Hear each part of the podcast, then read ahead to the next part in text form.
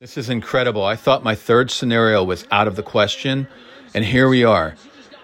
Michigan just scored a touchdown after the ridiculous sequence by Ohio State, and they had the ball in their 20. Michigan started to drive because Ohio State got out of the box. They weren't, you know, jamming up for the run like they've been doing all game, and because they were protecting now the long pass. Of course, those long passes opened up the running game, which I figured the coordinator was going to do. And I keep saying, "What is his name? What? I got to get his name again." Anyway, so now they start driving the ball with the running. Edwards is running great.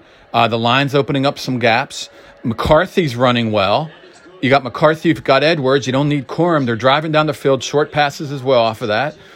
And then they get down there the goal line where it gets harder. And all of a sudden, Ohio State started bringing some pressure.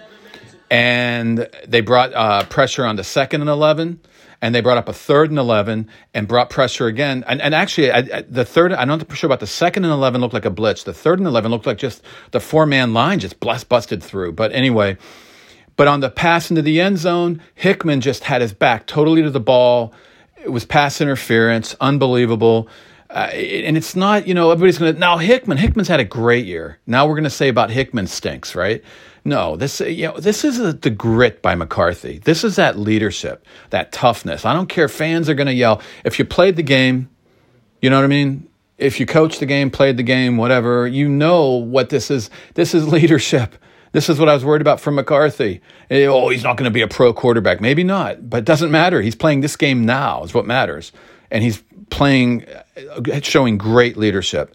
And Stroud is hitting passes, doing well. He's just not. But McCarthy's the grit the running, the the, the, the scrambling, the, the crazy ass plays going on. So into the end zone, interference, and then I looked at the score and I said, "My God, if if they get a touchdown here, it's going to be thirty-one to twenty." I picked my last scenario, which was my last thing of the week.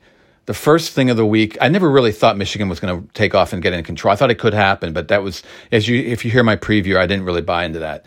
But I thought Ohio State could get control in the second half, and I thought also they could like really screw up in the beginning. That didn't happen.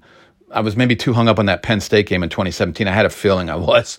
I get a little obsessive, but you know what I'm seeing. You know we're we're in the same. I said 31 to 21, Michigan in the fourth quarter, and Ohio State comes back and wins 38-31 with a touchdown with one under one minute. Now, will that happen? I don't know, but I cannot believe it's 30 to 21 right or 31 to 20 Michigan right now. It's almost exactly what I said, but yeah, a little crazy.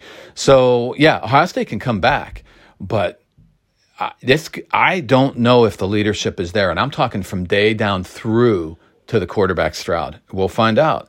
I, I don't know. It's the leadership's on the Michigan side. Can Ohio State rise? They have the talent. They have the schemes.